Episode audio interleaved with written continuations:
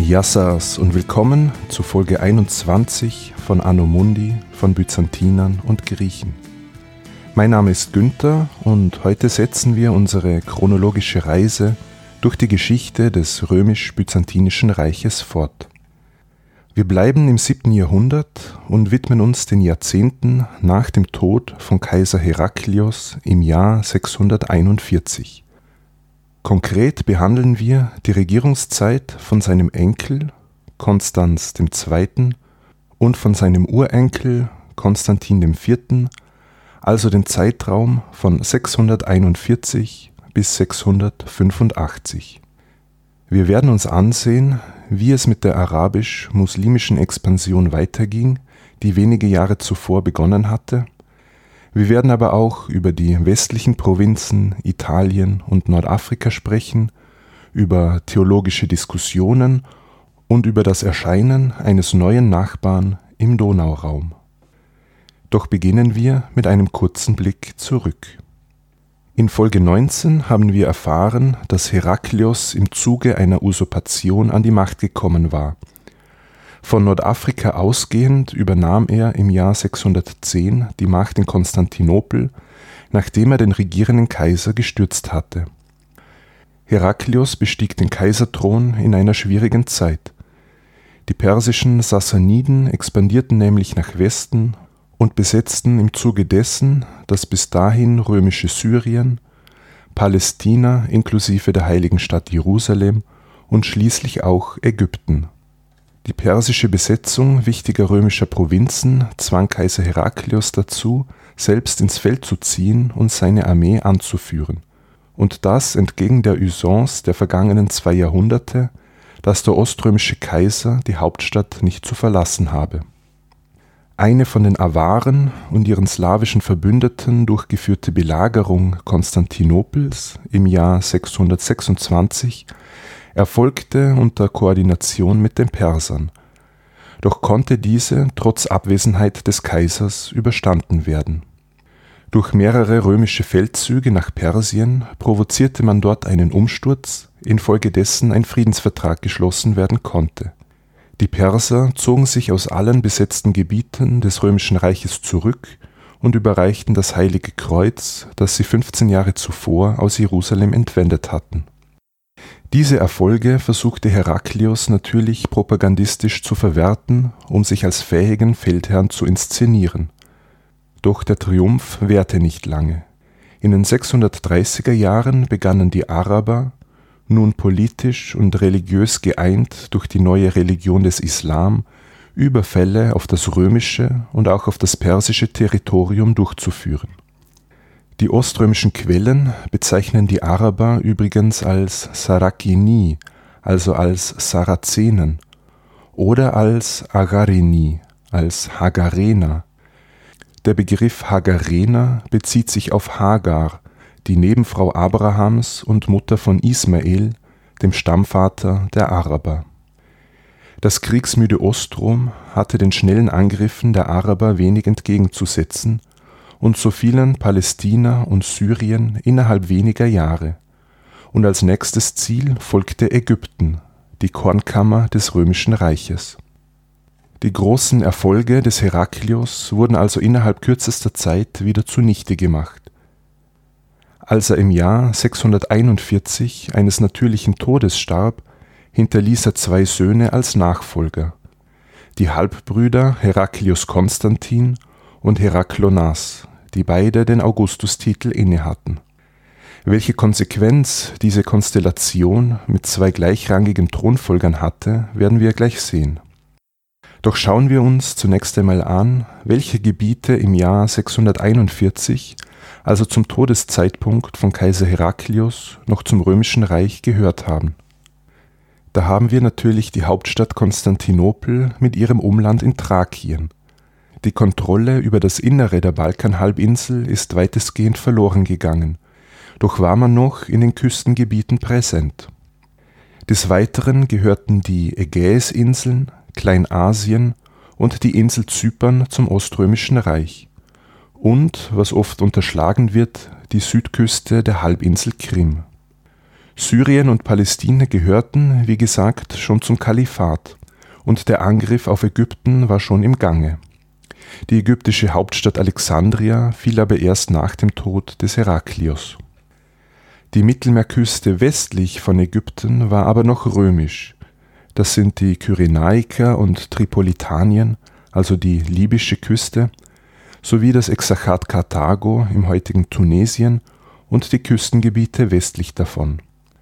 Ebenfalls zum Oströmischen Reich gehörten die Inseln des westlichen Mittelmeerraumes, also die Balearen, Korsika, Sardinien und Sizilien. Die Apenninenhalbinsel musste man sich seit mehreren Jahrzehnten mit den Langobarden teilen. Römisch war der südlichste Teil des Stiefels, also Kalabrien und Apulien. An der Westküste kontrollierte man einen Streifen von Neapel bis Rom und an der Ostküste von Ravenna bis zur Lagune von Venedig. Hinzu kamen noch Besitzungen an der dalmatinischen Küste. Nachdem wir den geografischen Rahmen definiert haben, können wir uns der Nachfolge von Kaiser Herakleios widmen. Herakleios starb zu Beginn des Jahres sechshunderteinundvierzig in Konstantinopel nach einer schweren Krankheit. Also im Gegensatz zu seinen beiden Vorgängern blieb ihm ein gewaltsames Ende erspart. Herakleios war über dreißig Jahre an der Macht und er wurde in der Apostelkirche beigesetzt, der Grablege der oströmischen Herrscher. Seinen ältesten legitimen Sohn, Herakleios Konstantin, hatte er bereits zum Augustus erhoben, als dieser knapp ein Jahr alt war. Sein zweitältester Sohn aus zweiter Ehe namens Heraklonas wurde ebenfalls als Kind zum Augustus gekrönt, im Alter von zwölf Jahren. Wir haben also nach dem Tod des Herakleios zwei Augusti, die formell gleichberechtigt waren. Herakleios Konstantin aus erster Ehe, auch Konstantin der Dritte genannt, zu diesem Zeitpunkt etwa neunundzwanzig Jahre alt. Und Heraklonas aus zweiter Ehe, zu diesem Zeitpunkt etwa fünfzehn Jahre alt. Dieser Heraklonas wurde unterstützt durch seine Mutter, Kaiserin Martina, und durch Pyrrhos, den Patriarchen von Konstantinopel. Wie man sich gut vorstellen kann, funktionierte das mit zwei gleichrangigen Kaisern in einer Stadt nicht sonderlich gut, und so kam es bald zum Konflikt zwischen den beiden Linien der Kaiserfamilie. Die Bevölkerung der Hauptstadt präferierte den älteren der beiden Halbbrüder, also den erwachsenen Herakleios Konstantin. Herakleios Konstantin verlegte seine Residenz nach Ieria bei Chalkedon, also auf die kleinasiatische Seite, wo er die Nähe zu den dort stationierten Truppen suchte. Er hatte aber mit einem schlechten Gesundheitszustand zu kämpfen, der sich rasch verschlimmerte. Und so starb Herakleios Konstantin bereits im Mai sechshunderteinundvierzig, also nur wenige Monate nach seinem Vater. Wenig überraschend kamen sogleich Gerüchte auf, dass seine Stiefmutter, die Kaiserin Martina, ihn habe vergiften lassen. Nun war sein Halbbruder, der fünfzehnjährige Heraklonas, alleiniger Augustus, für den natürlich seine Mutter Martina die Regentschaft übernehmen musste.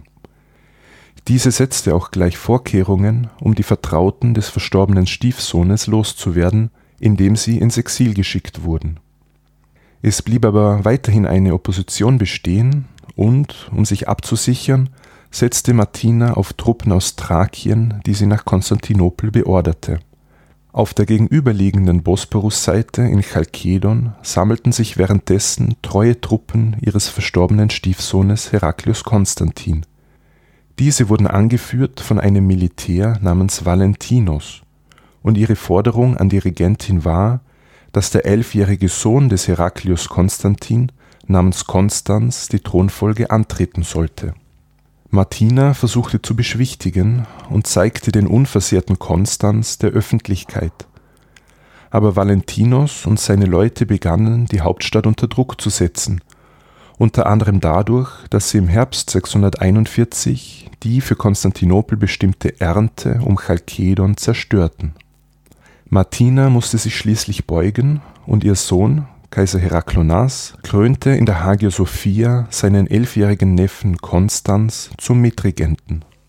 Und der Offizier Valentinos, der übrigens aus dem armenischen Geschlecht der Arsakiden stammte, wurde zum comes excubitorum ernannt, also zum Kommandanten der kaiserlichen Leibgarde.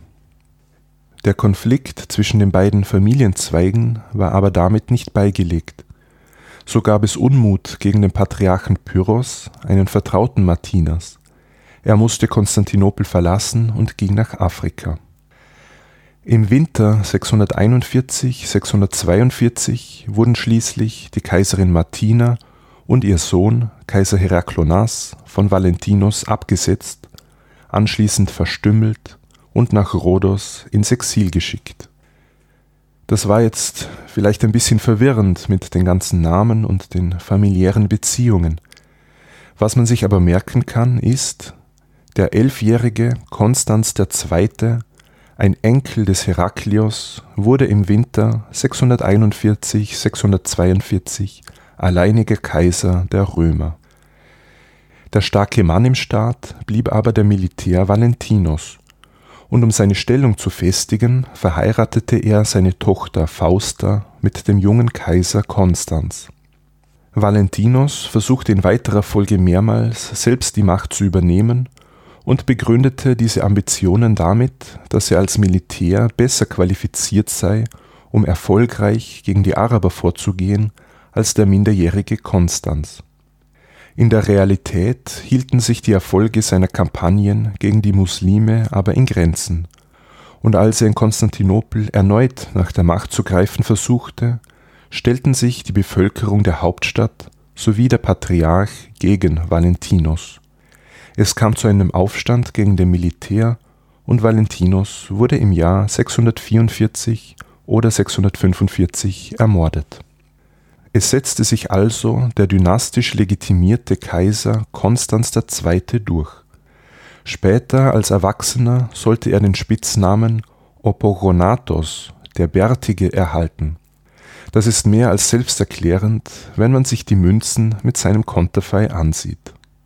Als minderjähriger Kaiser war Konstanz tatsächliche Macht aber weiterhin beschränkt, und die tatsächliche Macht lag zunächst bei den Eliten im Umfeld des Kaiserhofs. Wie ging es nun mit den Vorstößen der Araber weiter, die wenige Jahre vor Konstanz' Thronbesteigung begonnen hatten? Die kaiserliche Regierung stimmte Verhandlungen mit den arabischen Verbänden zu, die nach Ägypten vorrückten. So evakuierten die Römer ihre Truppen, die in Alexandria stationiert waren, und die Großstadt wurde an den arabischen Feldherrn Amr übergeben, der die Stadt am neunundzwanzigsten September sechshundertzweiundvierzig betreten konnte. Die Hafenstadt Alexandria blieb zwar auch in muslimischer Zeit ein wichtiges Zentrum. Als neue Hauptstadt Ägyptens diente aber ab dem siebten Jahrhundert Al-Fustat, das heute ein Teil von Kairo ist. Drei Jahre später gelang den Römern zwar eine kurzzeitige Wiederinbesitznahme Alexandrias, doch dort waren sie wegen ihrer Religionspolitik eigentlich gar nicht mehr wirklich willkommen, und der miaphysitische Patriarch der Stadt begrüßte anschließend sogar die Rückkehr der toleranteren Araber mit einer Prozession der koptischen Christen. Ägypten blieb folglich permanent arabisch-muslimisch beherrscht, und die Expansion setzte sich von dort aus nach Westen fort. Es wurden die Kyrenaika und Tripolitanien, also die libysche Küste, erobert, und sechshundertdreiundvierzig fiel bereits Tripolis. Auch die Plünderungszüge Richtung Norden setzten sich in den sechshundertvierziger Jahren fort, also nach Anatolien und nach Armenien. Mu'awiya, seines Zeichens Statthalter von Syrien, ließ sechshundertsiebenundvierzig Kappadokien plündern und belagerte Caesarea. Er zog weiter nach Phrygien und griff die Stadt Amorium an und stieß somit bis in das zentrale Westanatolien vor.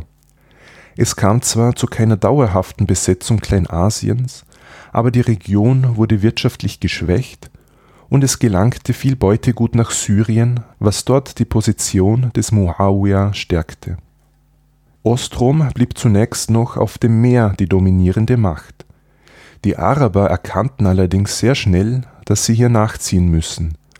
Einerseits zum Zweck der Verteidigung, um römische Angriffe zur See abzuwehren, und andererseits, um selber rasch expandieren zu können. So fand im Jahr sechshundertneunundvierzig bereits die erste arabische Seeexpedition statt. Diese führte nach Zypern, wo die damalige Hauptstadt Konstantia erobert und geplündert wurde. Im Folgejahr kam es dann zu einem dreijährigen Waffenstillstand zwischen Ostrom und dem syrischen Statthalter. Doch der Bau der arabischen Flotte ging in dieser Zeit weiter. Nach Ablauf dieses Waffenstillstands sechshundertdreiundfünfzig erreichte Mu'awiya, dass Theodoros Erischtuni, der höchste armenische Adelige, die Oberhoheit des Kalifats anerkannte.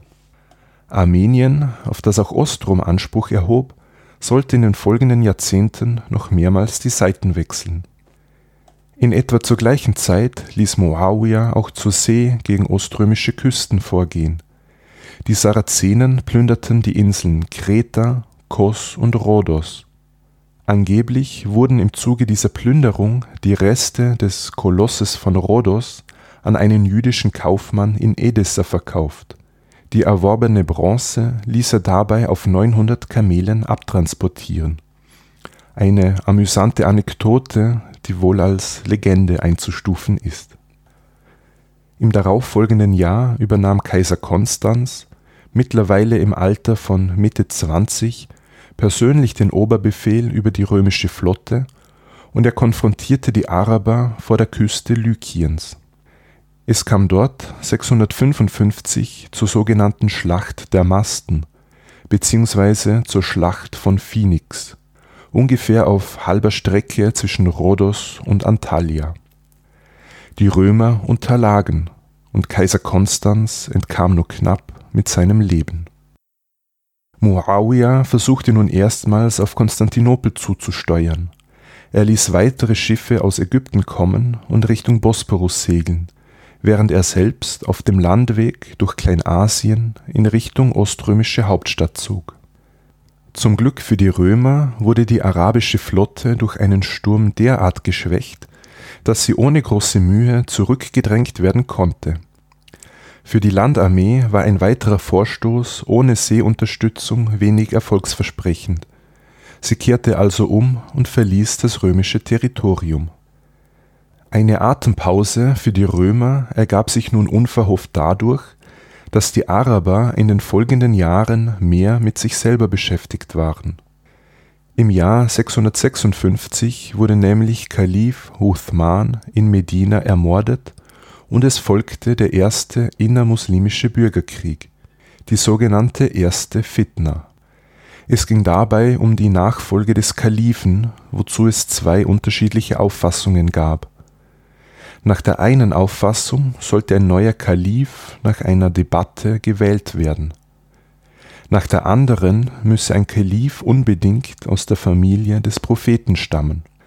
So wurde nach dem Tod von Uthman in Medina der Schwiegersohn des Propheten namens Ali zum neuen Kalifen proklamiert. Seine Anhänger wurden folglich als Schi'at Ali, als Partei Alis bezeichnet, aus der dann die Schiiten hervorgingen. Die Proklamation Alis wurde aber eben nicht überall akzeptiert. Und insbesondere der mächtige Statthalter in Syrien, der uns schon bekannte Mu'awiya, verweigerte die Anerkennung und es kam zum Bürgerkrieg. Für Ostrom bedeutete das, dass die ständigen Angriffe eingestellt wurden, was sechshundertneunundfünfzig auch offiziell durch einen Waffenstillstand mit Mu'awiya bestätigt wurde. Kaiser Konstanz der Zweite versuchte nun, die frei gewordenen Kapazitäten zu nützen, um im Balkanraum gegen die Slawen vorzugehen. Seine Soldaten waren siegreich und machten viele Gefangene. Davon wurden einige Tausend in Gebiete in Anatolien zwangsumgesiedelt, die als Folge der arabischen Plünderungszüge entvölkert waren. Und ein Teil der wehrfähigen männlichen Gefangenen wurden kurzerhand in die römische Armee integriert. Auch auf der anderen Seite des Reiches versuchte Konstanz wieder an Boden zu gewinnen. Er zog sechshundertneunundfünfzig nach Osten, um in Armenien mit Hilfe von Geschenken und Titeln für die lokalen Adeligen wieder die römische Oberhoheit herzustellen. Dieser Seitenwechsel war aber nur vorübergehend und Armenien unterstellte sich bald wieder dem Kalifat. Der innermuslimische Bürgerkrieg, die Erste Fitna, wurde im Jahr sechshunderteinundsechzig entschieden. Kalif Ali fiel einem Attentat zum Opfer und Mu'awiya konnte sich durchsetzen. Er wurde somit der erste Kalif aus der Dynastie der Umayyaden und er machte Damaskus zur neuen Hauptstadt des Kalifats. Kaum waren die internen Verhältnisse geklärt, kam es sechshundertzweiundsechzig, sechshundertdreiundsechzig wieder zu arabischen Angriffen auf römisches Territorium in Anatolien. Und Muawiya hatte sein großes Ziel, nämlich die Eroberung Konstantinopels, noch nicht aufgegeben. Ich würde sagen, wir unterbrechen hier die Erzählung über den Konflikt mit den arabischen Nachbarn und machen einen Einschub zur innerrömischen Religionspolitik. Wie vielleicht noch aus Folge neunzehn erinnerlich ist, unternahm der Großvater des Kaisers, nämlich Herakleios, einen Versuch, die gespaltene Christenheit wieder zusammenzuführen. So propagierte er eine theologische Kompromissformel, die die orthodoxe Reichskirche mit diversen Abspaltungen, insbesondere den Miaphysiten, wieder vereinen sollte. Diese von Herakleios propagierte Lehre wird Monotheletismus genannt und in dieser wird betont, dass Jesus Christus nur einen Willen habe. Damit wollte man die kontroverse Debatte überdecken, ob Jesus Christus nun eine oder zwei Naturen besäße. Diese von Herakleios forcierte Formel des Monotheletismus wurde schriftlich festgehalten, in einem Text namens Ekthesis, der dann im Römischen Reich verbreitet wurde. Man hing diese Ekthesis in der Vorhalle der Hagia Sophia auf und sie blieb auch nach dem Ableben des Herakleios die offizielle kaiserliche Linie in der Religionspolitik. Während sich diese Formel im Klerus zunächst durchzusetzen schien, formierte sich langsam Widerstand. Einerseits in Rom und im Westen, andererseits beim Patriarchen von Jerusalem und bei den Mönchen Palästinas, von denen im Zuge der arabischen Expansion einige in die westlichen Gebiete des Römischen Reiches flohen. Zu einem der wichtigsten Wortführer der Gegner des Monotheletismus wurde ein Mönch namens Maximus Confessor, einer der bedeutendsten Theologen seiner Zeit. Wohl auf Betreiben von Maximus wurden im Jahr sechshundertsechsundvierzig in Afrika lokale Synoden einberufen, auf denen die Lehre des Monotheletismus als Häresie, also als Irrlehre, verurteilt wurde. Der dabei anwesende Exarch von Karthago, ein gewisser Gregorius, wollte vermutlich die antikaiserliche Stimmung ausnützen und erklärte sich selbst zum Kaiser. Als Vorbild hatte er dabei vielleicht Herakleios im Kopf, der auch von Karthago aus seine Revolte gegen die Regierung in Konstantinopel startete. Der Exarch Gregorius war aber mit seinen Plänen nicht erfolgreich und er wurde bald im Kampf gegen die vordringenden Araber getötet. Diese zogen sich aber bald wieder zurück und die kaiserliche Macht in Afrika konnte wiederhergestellt werden. Im Jahr sechshundertachtundvierzig verfasste dann der Patriarch von Konstantinopel im Namen des Kaisers ein neues Edikt, um den anhaltenden theologischen Debatten ein Ende zu setzen, den sogenannten Tipos. In diesem Edikt wurde zwar befohlen, dass die Ekthesis aus der Hagia Sophia entfernt werden sollte, es sah aber auch vor, dass man über das kontroverse Thema, also über den Willen und die Energie Christi, nicht mehr diskutieren dürfe, und das bei Strafandrohung. Dieser Tipos beinhaltete also kein Dogma, sondern die Staatsführung versuchte damit, die Einheit der Kirche wiederherzustellen, indem sie die kontroversen theologischen Debatten schlichtweg untersagte. Erwartungsgemäß stieß diese Vorgehensweise in manchen Kreisen auf wenig Gegenliebe, und es formierte sich Widerstand. In der Stadt Rom wurde im Jahr sechshundertneunundvierzig in Reaktion auf die Verkündigung des Tipos ein Konzil einberufen, wieder auf maßgebliches Betreiben des Maximus Confessor. Auf diesem Laterankonzil verurteilten Papst Martin und die über hundert anwesenden westlichen Bischöfe die Bestimmungen der Ekthesis und des Tipos als heretisch, und es wurden alle Patriarchen verurteilt, die der monothelitischen Lehre anhingen. Kurz gesagt, dieses Laterankonzil war ein Frontalangriff gegen die religiöse Autorität des Kaisers. Die Antwort aus Konstantinopel ließ dementsprechend nicht lange auf sich warten. Es erfolgte der kaiserliche Befehl an den Exarchen von Ravenna, einen gewissen Olympios, also an die weltliche Autorität in Italien. Dieser sollte Papst Martin festnehmen und ihn und die westlichen Bischöfe zur Zustimmung zum Tipos, also zur Zustimmung zur kaiserlichen Religionspolitik, nötigen. Ähnlich wie sein karthagischer Kollege wenige Jahre zuvor rebellierte nun auch Exarch Olympios und er ließ sich zum Kaiser ausrufen. Aber auch seine Rebellion war nur von kurzer Dauer. Er war nämlich anschließend auf Sizilien militärisch aktiv, angeblich um gegen die angreifenden Sarazenen vorzugehen, wobei es aber fraglich ist, ob es zu diesem Zeitpunkt überhaupt schon arabische Expeditionen gegen Sizilien gegeben hat. Jedenfalls zog sich Exarch Olympios eine Infektion zu und starb daran im Jahr sechshundertzweiundfünfzig. Der neue, vom Kaiser eingesetzte Exarch von Ravenna exekutierte nun den Befehl. Er zog nach Rom und nahm Papst Martin fest. Man überstellte ihn nach Konstantinopel, wo ihm der Prozess gemacht wurde. Als Anklagepunkte führte man gegen den Papst allerdings nicht religiöse Vorwürfe ins Feld, sondern politische Konspiration, nämlich, dass er die Rebellion des Exarchen Olympios unterstützt habe. Papst Martin wurde schuldig gesprochen und zum Tode verurteilt, doch wandelte man das Urteil in Verbannung um, und recht bald starb er im Exil in Cherson auf der Halbinsel Krim. Auch den anderen namhaften Gegner des Monotheletismus brachte man in die oströmische Hauptstadt, und auch er wurde wegen Hochverrats angeklagt, nämlich Maximus Confessor. Ihm wurde vorgeworfen, dass er die Araber in Ägypten und Afrika unterstützt habe. Zunächst belegte man ihn nur mit einer milden Exilstrafe.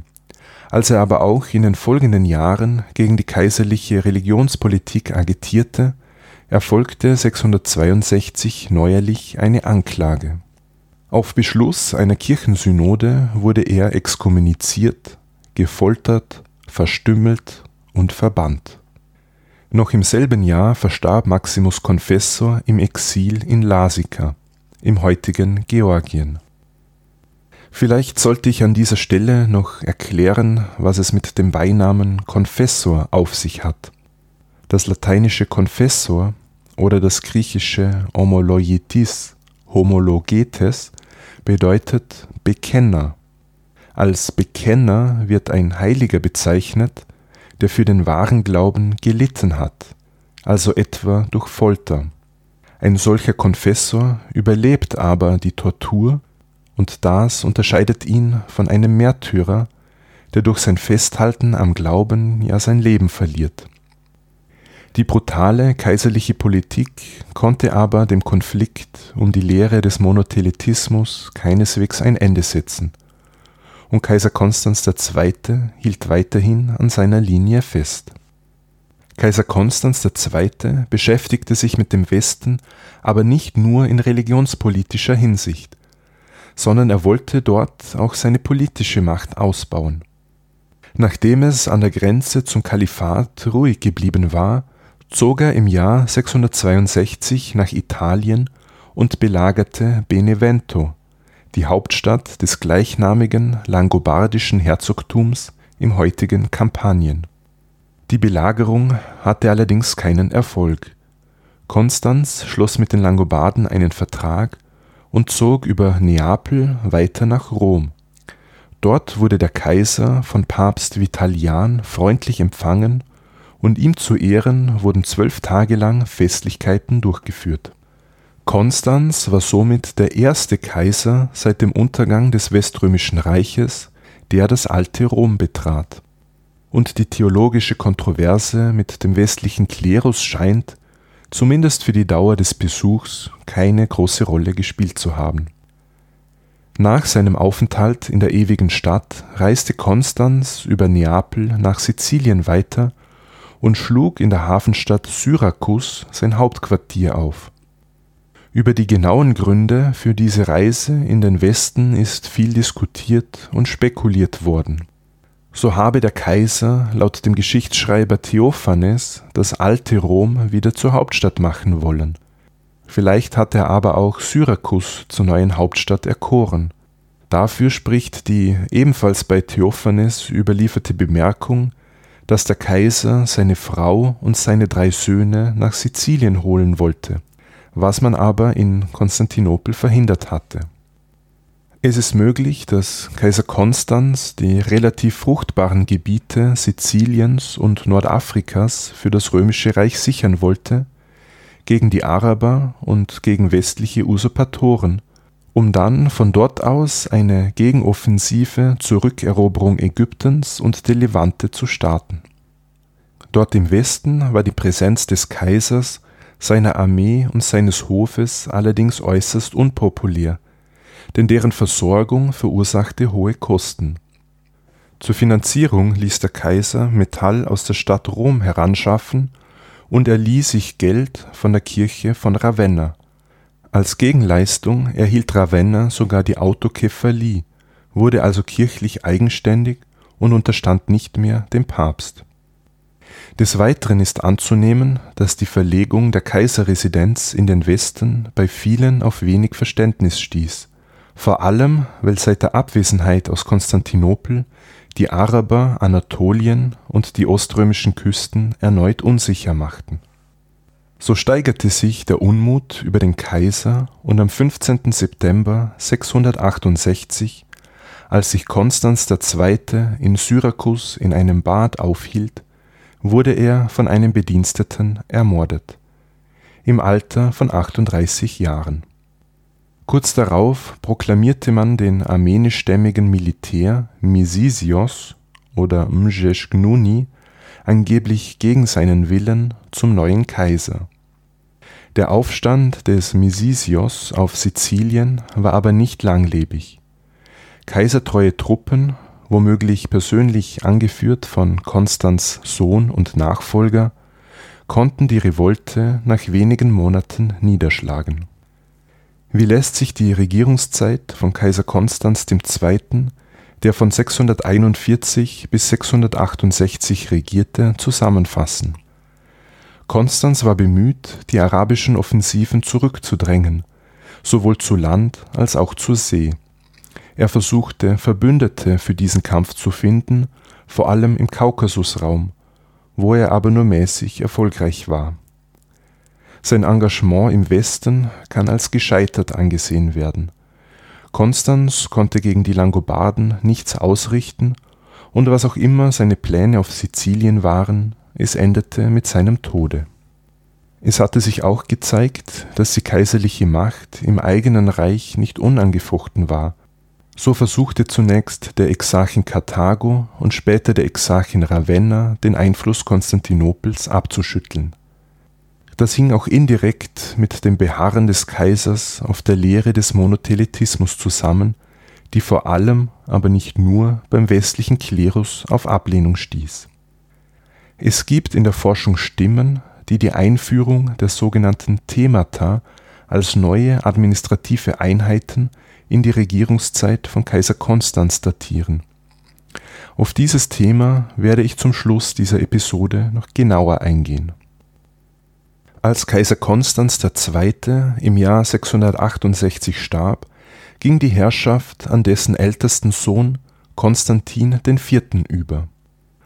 Konstantin der Vierte. war bereits vierzehn Jahre zuvor zum Mitkaiser erhoben worden und er blieb in Konstantinopel, als sein Vater in den Westen aufgebrochen war. Auch seine beiden Brüder hatten den Kaisertitel inne, doch scheint Konstantin der Vierte. von diesen dreien eindeutig der Seniorkaiser gewesen zu sein. Möglicherweise zog Kaiser Konstantin sofort in den Westen, als er vom Aufstand gegen seinen Vater erfahren hatte. Nach der Niederschlagung kehrte er aber alsbald in die Hauptstadt am Bosporus zurück, denn es gab einiges zu tun. Im Osten rebellierte ein armenisch- oder persischstämmiger General namens Saborios bzw. Schapur gegen den Kaiser, und das mit der Unterstützung des Kalifen Mu'awiya. Saborios starb aber, bevor es zu einer ernsthaften Auseinandersetzung mit den kaiserlichen Truppen kam. Die arabischen Angriffe auf römisches Territorium erfuhren in dieser Zeit eine Fortsetzung. Einerseits zu Land nach Afrika, also gegen das Exarchat von Karthago, und andererseits zur See mit dem klaren Ziel Konstantinopel. Wichtige Stationen auf dem Weg dorthin, wie Zypern, Rhodos und Kos, wurden bereits von den Sarazenen kontrolliert, und schließlich nahmen sie auch die Stadt Kisikos ein. Die lag im südlichen Marmarameer, also nur noch ca. hundert Kilometer von der Kaiserstadt entfernt. Dort in Kisikos konnte die sarazenische Flottenbesatzung ihr Winterlager aufschlagen und von sechshundertvierundsiebzig bis sechshundertachtundsiebzig jeweils im Sommer Konstantinopel angreifen und belagern. Zumindest laut dem Chronisten Theophanes soll es sich so zugetragen haben. In der modernen Forschung wird allerdings darüber diskutiert, ob diese arabische Belagerung Konstantinopels zwischen sechshundertvierundsiebzig und sechshundertachtundsiebzig wirklich so stattgefunden hat, oder ob es sich nicht vielmehr um einzelne, individuelle Expeditionen gehandelt habe. Dass es zu Seeschlachten mit den Römern gekommen ist, ist aber unbestritten, und dabei wurde nun das sogenannte griechische Feuer eingesetzt, also quasi eine Art vormoderner Flammenwerfer, bei dem eine Flüssigkeit auf Erdölbasis entzündet wird. Die römischen Erfolge zur See sowie ein Gegenangriff zu Land zwangen die Araber schließlich zum Rückzug. Unterstützung gab es dabei von den Mardaiten, einer christlichen Gruppierung in der nördlichen Levante, die dort einen Aufstand gegen die muslimische Herrschaft machte. Es kam nun zu einem neuen Friedensvertrag zwischen dem Kaiser und dem Kalifen. Mu'awiya zahlte ab sofort als jährlichen Tribut dreitausend Goldmünzen, fünfzig vollblütige Pferde sowie fünfzig Gefangene. Und laut Vertrag sollte dieser Frieden für dreißig Jahre gelten. Kalif Mu'awiya ließ nun von seinem Vorhaben, Konstantinopel zu erobern, ab, das er jahrelang mit großem Ressourcenaufwand betrieben hatte. Für die Römer und für Kaiser Konstantin bedeutete die Abwehr der sarazenischen Bedrohung einen gewissen Prestigegewinn.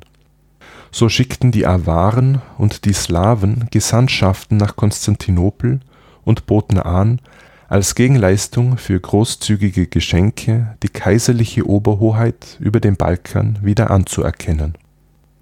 Aus dem arabischen Raum war in den folgenden Jahren nicht mit einem groß angelegten Angriff zu rechnen, denn innermuslimische Uneinigkeit führte im Kalifat erneut zu einem Bürgerkrieg.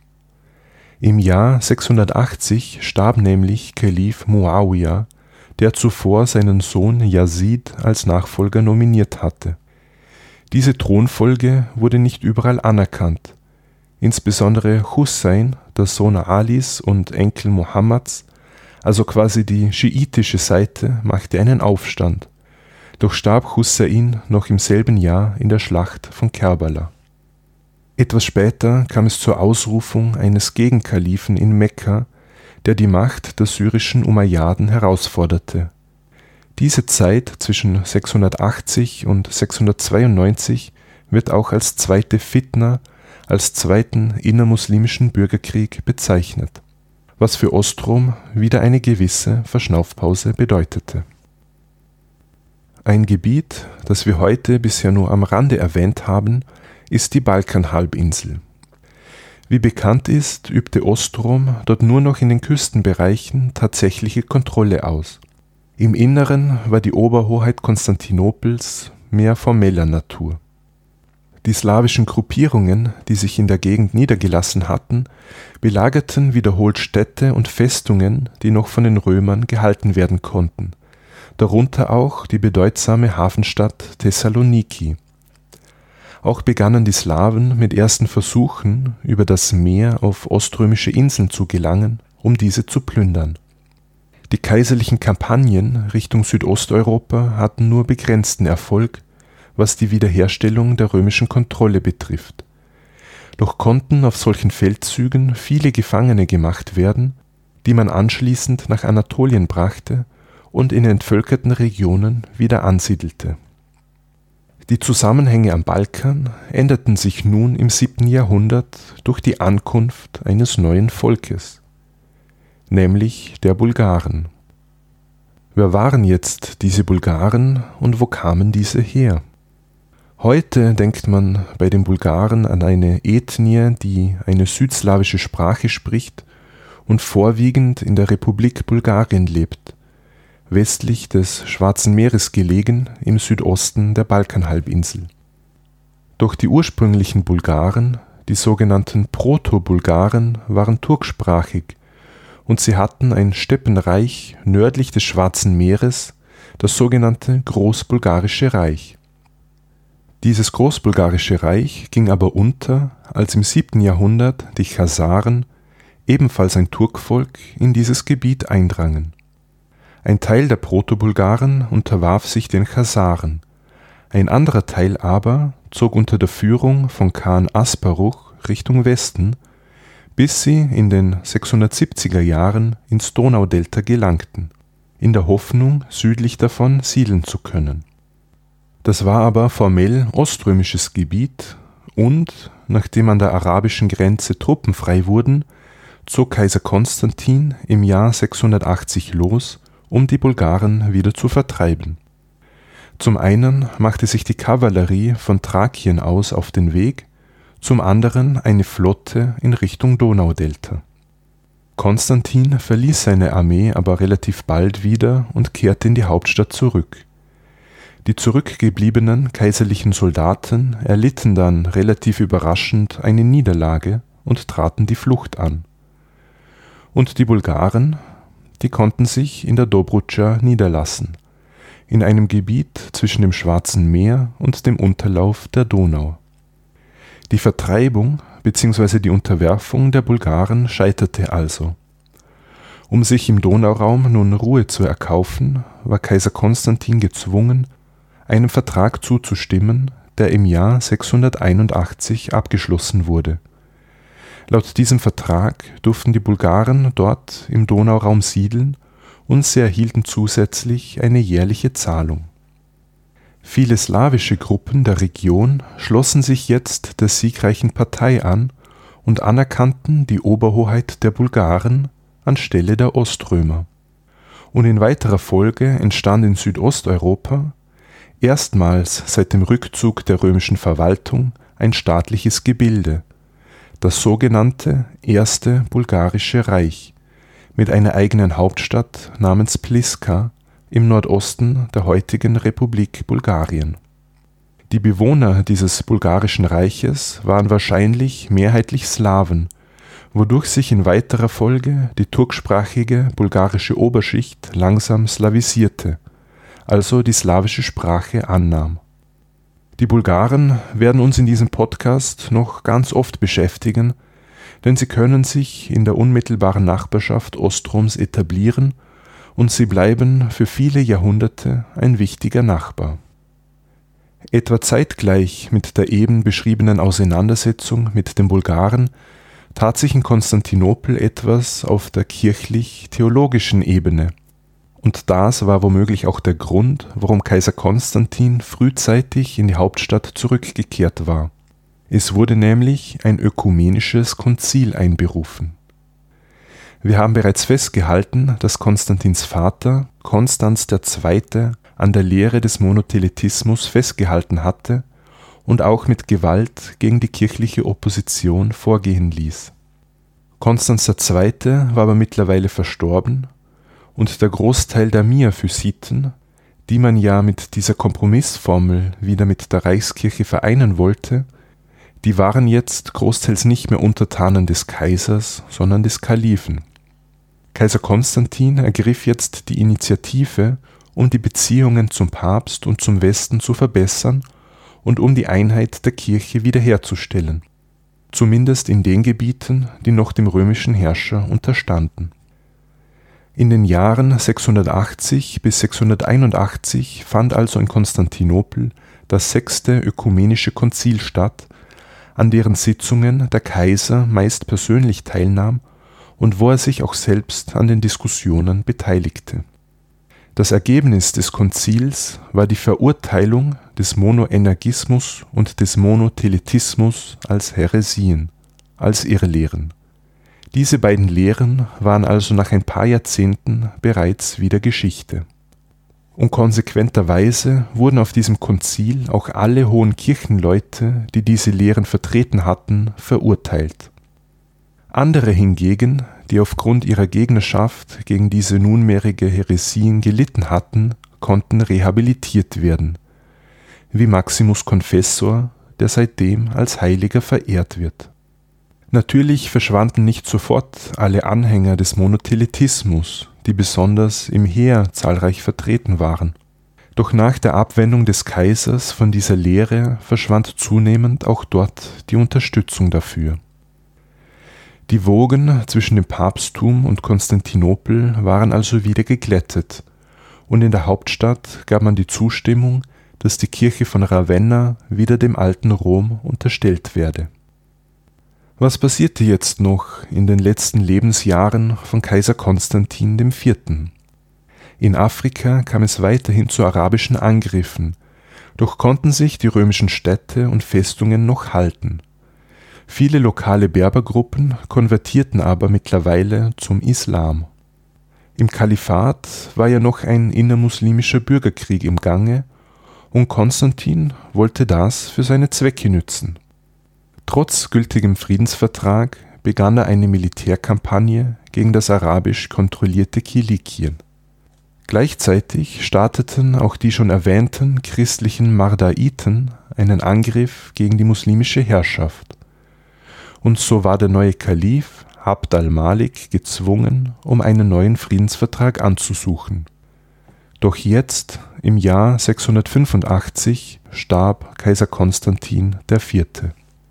Vorausschauend hatte er bereits mehrere Jahre zuvor seine beiden Brüder, die seine Mitkaiser waren, abgesetzt und ihnen die Nase abschneiden lassen, um damit die Voraussetzungen zu schaffen, dass sein ältester Sohn ungefährdet die Nachfolge antreten konnte. Zum neuen Kaiser der Römer wurde proklamiert im Jahr sechshundertfünfundachtzig Justinian der Zweite. Aber seine durchaus ereignisreiche Regierungszeit schauen wir uns in einer zukünftigen Folge an.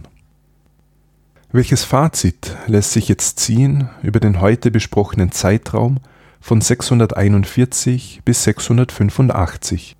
Im Titel dieser Episode stehen drei Begriffe, auf die ich nun nacheinander eingehen möchte: Abwehrkampf, Restrukturierung und Beginn des dunklen Zeitalters.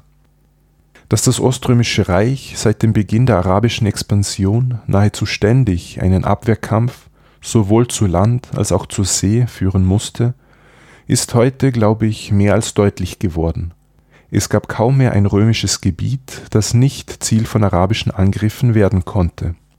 Es erfolgten fast jährliche Plünderungszüge nach Anatolien, das dadurch teilweise entvölkert und wirtschaftlich stark beeinträchtigt wurde. Die von Mu'awiya aufgebaute Flotte richtete sich gegen Mittelmeerinseln wie Zypern, Kreta, Rhodos und Kos und stieß sogar bis ins Marmarameer und nach Konstantinopel vor. Von Ägypten aus zogen arabische Verbände nach Westen in das Exarchat von Karthago, wo sich nur noch römische Festungen und Städte halten konnten, und möglicherweise kam es bereits zu ersten Expeditionen in Richtung Sizilien und Italien. Anatolien konnten die Römer aber halten. Das lag daran, dass die Gebirge Taurus und Antitaurus eine natürliche Grenze bildeten, über die nur wenige Pässe führen. Zwar wurde diese Grenze regelmäßig von arabischen Truppen überquert, um nördlich davon Plünderungszüge durchzuführen, aber eine Überwinterung in Anatolien war sehr riskant. Die Römer erkannten, dass sie die arabischen Einfälle nach Kleinasien nicht verhindern konnten und passten deshalb ihre Strategie an. Bei rechtzeitiger Warnung konnte sich die lokale Bevölkerung in befestigte Anlagen zurückziehen, deren Belagerung den Arabern in der Regel zu mühsam war. Dann folgte eine Art Guerillataktik, um die arabischen Eindringlinge zu zermürben und zum Rückzug aus Anatolien zu drängen. So konnte sich Kleinasien trotz Schwächung der wirtschaftlichen Basis halten und entwickelte sich in weiterer Folge zum Kernland des Oströmischen Reiches. Die Römer setzten aber keineswegs nur auf defensive Maßnahmen, sondern unternahmen immer wieder Versuche, in die Gegenoffensive überzugehen, etwa Richtung Nordsyrien und Nordirak, aber auch zur See, meist aber nur mit temporärem Erfolg. Die beiden islamischen Bürgerkriege brachten für die Oströmer eine Verschnaufpause, in der man sich auch um andere Baustellen kümmern konnte. So bemühte man sich, Armenien wieder in die eigene Einflusssphäre zu ziehen. Insgesamt aber sind die Auswirkungen durch das Wegbrechen so großer Gebiete, vor allem das Wegbrechen der ökonomischen Grundlagen, nicht zu unterschätzen. Der zweite Begriff im Episodentitel lautet Restrukturierung. Wer die Folge achtzehn zum oströmischen Militärwesen gehört hat, wird sich vielleicht erinnern, dass es im siebten und achten Jahrhundert zu einer Umstrukturierung der administrativen Gliederung des Reiches gekommen ist. Im Zuge der arabischen Expansion zogen sich nämlich die römischen Truppen auf das Gebiet Kleinasiens zurück, wobei die Truppeneinheiten namensgebend für neue Militärbezirke wurden, sogenannte Themen oder Themata. Die Truppen des Magister Militum per Armeniam, also des Heermeisters für die ehemaligen römischen Gebiete im Raum Armenien, bildeten nun das Thema Armeniakon im Nordosten Kleinasiens.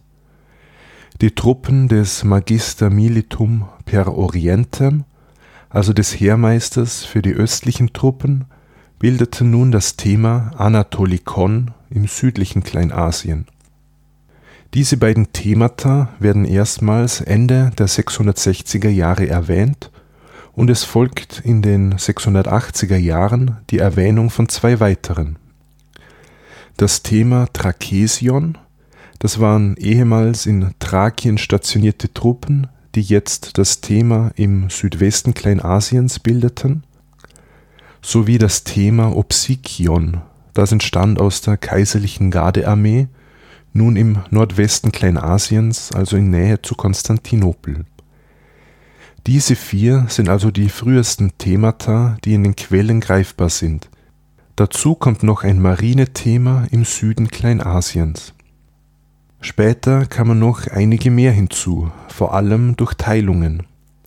Und mit der Zeit übernahmen diese Militärbezirke auch zivile Aufgaben und sie verdrängten somit die alten römischen Provinzen.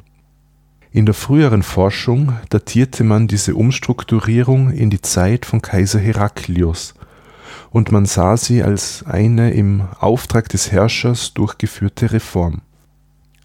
Heute geht man davon aus, dass diese Neuordnung eine Folge der arabischen Expansion und des Zusammenbruchs der Grenzverteidigung war, indem sich die Truppen in Kleinasien neu formierten und dass es keine geplante kaiserliche Reform war. Und zunächst war diese Reorganisation sicher nicht als dauerhafte Einrichtung gesehen worden, hoffte man ja anfänglich noch auf die Rückeroberung der an das Kalifat verloren gegangenen Gebiete. Aber eben, wie gesagt, im Laufe der Zeit verfestigten sich die Strukturen, diesen Militärbezirken wurden zivile Aufgaben übertragen und sie bildeten in mittelbyzantinischer Zeit die administrativen Einheiten des Oströmischen Reiches. Der dritte Begriff im Episodentitel lautet Beginn des dunklen Zeitalters. Der Begriff des dunklen Zeitalters wurde ursprünglich in der Renaissance geprägt und bezog sich auf den lateinischen Westen. Es spielt darauf an, dass antike Traditionen wie die Literaturproduktion nach klassischem Vorbild im siebten Jahrhundert zu Ende gingen und dass diese nun durch die Humanisten neu belebt werden sollten.